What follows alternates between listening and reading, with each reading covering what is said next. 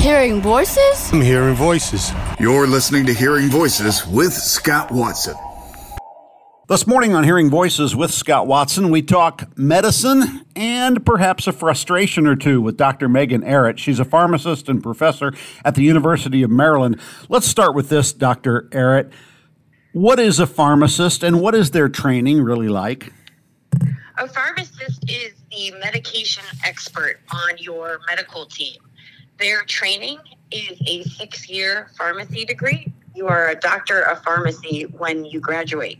So many students do a undergraduate degree in science, chemistry, math, or other bachelor degree, and then go to a four year uh, pharmacy degree, um, which allows them to practice um, as a pharmacist once they graduate and take their licensing exam.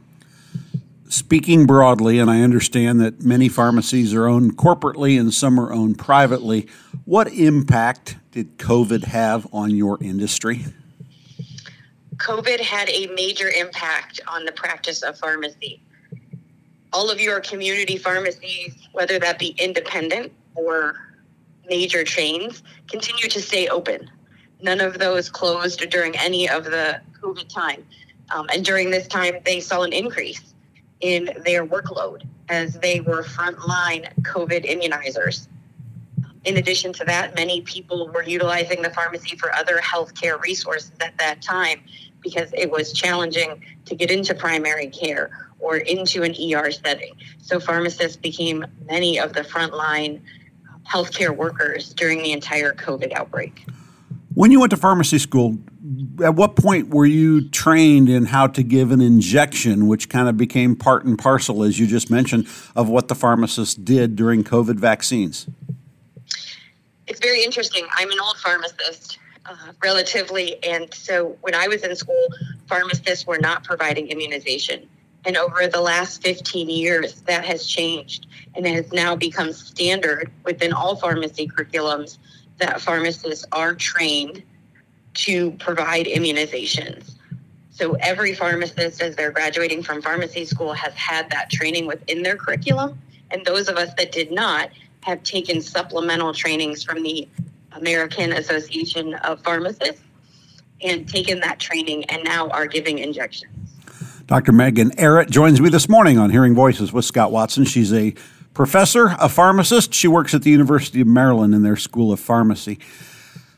So I go to my favorite pharmacy down the street and I show up at 1:15 and there's a sign that says they're on a lunch break. This is not a problem that I have at a restaurant. This is not a problem that I have at a gas station. Why am I having this problem at a pharmacy? This is new to pharmacies. So many state laws have changed. Um, in the last several years to allow pharmacists to have a half hour lunch break. Previously, in pharmacies, there was a lot of overlap of pharmacists. So you had more than one in the pharmacy at a time. So people could take a lunch break. Is it is it possible to just have the tech is it possible to just have the tech fill the prescription while the pharmacist sits there and eats lunch? It is not. Legally by law, the pharmacist needs to be readily available anytime that the pharmacy is open. And there I have my answer this morning on Hearing Voices with Scott Watson, Dr. Megan Erhet. You can never miss any of our shows. If you have a smart speaker, ask them to play Hearing Voices with Scott Watson. We're also available at WHTC.com, Apple, Google, and Spotify. Uh, one of your subspecialties is psychiatric medicine. I want to ask this Are we too reliant on chemicals to cope? There are a lot of medications now for psychiatric illness. Um, sometimes we do overuse them. In disease states, um, there can be overprescribing. Uh, I agree that, um, especially as we move through uh, various stages after COVID, there has been a lot of uh, mental health issues, and whether we're treating those appropriately, I think, is a conversation that could take uh, all day. The number of prescriptions that are being written each year, if you look like in two year increments, is skyrocketing. Uh, there are some pretty popular drugs that have become available in the last 18 months. This situation is just going to continue in this trend. What impact is that going to have on pharmacies? That impact is going to be what we see nationally now. We see pharmacists who are getting burnt out. Um, if you'll notice across the country, some of the mainstream pharmacists uh, at large corporations are doing walkouts. Right now, pharmacy is not unionized, um, but some grassroots efforts uh, within pharmacy have had some pharmacies closed. Uh, people are leaving the profession because they feel overworked um, due to the staff cutting and also the increased workload post COVID. When I am ill, I might go to my family practice or general medicine doctor. If I have a bone sticking out, I'm going to go to an orthopedic surgeon. Medicine tends to be specializing, pharmacists don't. Do you ever foresee a day when we'll see a psychiatric pharmacy, an internal medicine pharmacy, uh, pharmacies that will kind of specialize by medication type? go to your independent or your independent or community pharmacists, those are very general pharmacists. But there are 11 uh, specialty pharmacy types right now. I'm a psychiatric pharmacist.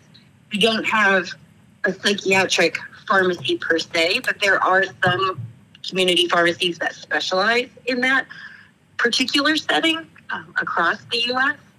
There are others that may be attached to a cardiology clinic that their pharmacists may be more focused in that area, but many of the specialty pharmacists are located in hospital settings. And so your, your general community pharmacists um, tend to cover everything from head to toe. Two questions and one minute left. Mail order pharmacies, go.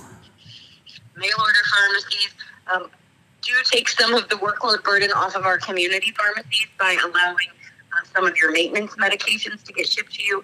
But again, then they can get lost in the mail. Are they subjected to heat when they might need to be refrigerated? Uh, and you're not really actually interfacing with your pharmacist face to face to be able to ask questions.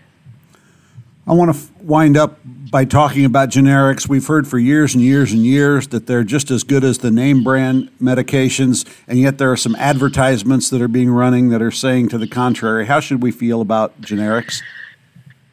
Each generic medication is, is proven to have a certain range of the active ingredient in it. There are some particular medications, those like for seizures, or if you're looking at blood thinning medications, that if you switch between one manufacturer to another, it can offset those. So those medications which have to be right on par it would be very hard to switch between generic and brand medications. But for the average citizen who's taking maybe a blood pressure medication, something for cholesterol, your generic medications are absolutely fine to take. We've covered a lot of ground. We've done it quickly and we've done it professionally. Dr. Megan Erhet, thanks so much for your time today on Hearing Voices. Thank you, sir. Have a great afternoon.